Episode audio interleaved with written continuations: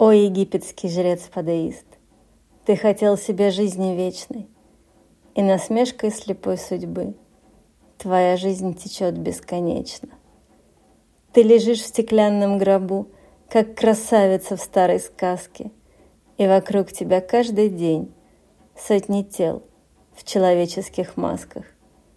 С тебя сняли покровы бинтов изо льна с амулетами власти — и лишили защиты тебя, разобрав саркофаги на части. Но улыбка твоя сквозь века, твое «К» над толпой превозносит.